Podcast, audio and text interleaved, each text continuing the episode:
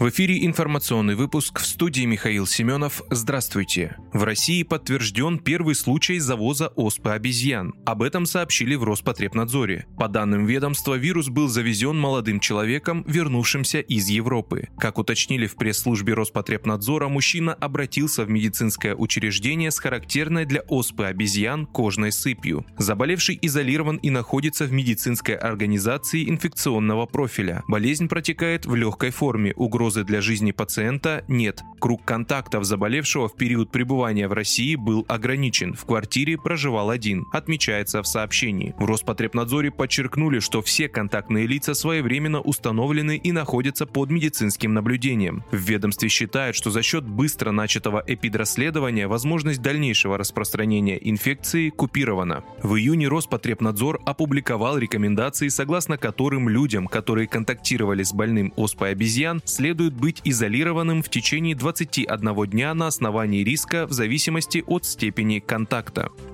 В Крыму задержаны подозреваемые в избиении военнослужащего.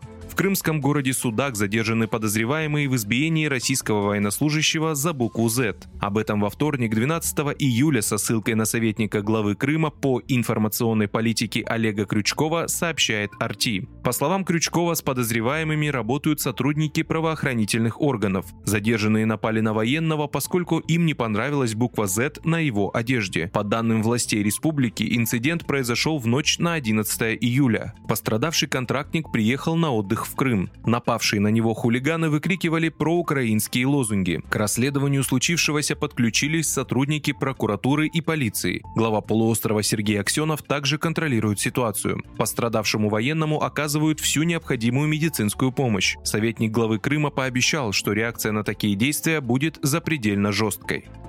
В Иране анонсировали визит Путина на следующей неделе. В Иране ожидают визит президента России Владимира Путина на следующей неделе, передает агентство Мехер со ссылкой на председателя экономической комиссии иранского парламента. Российский президент Владимир Путин отправится в Иран на следующей неделе, говорится в сообщении агентства в Твиттер. В конце июня Путин встретился лично с президентом республики Ибрахимом Раиси во время Каспийского саммита в Ашхабаде.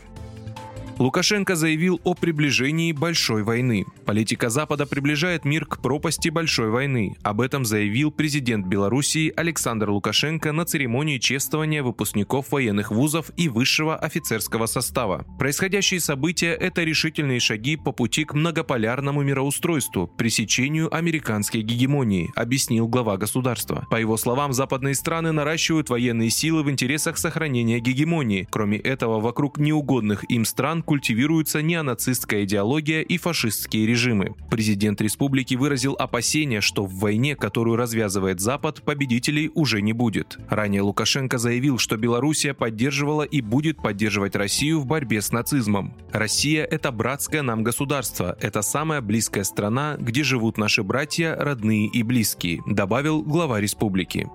Вы слушали информационный выпуск. Оставайтесь на справедливом радио.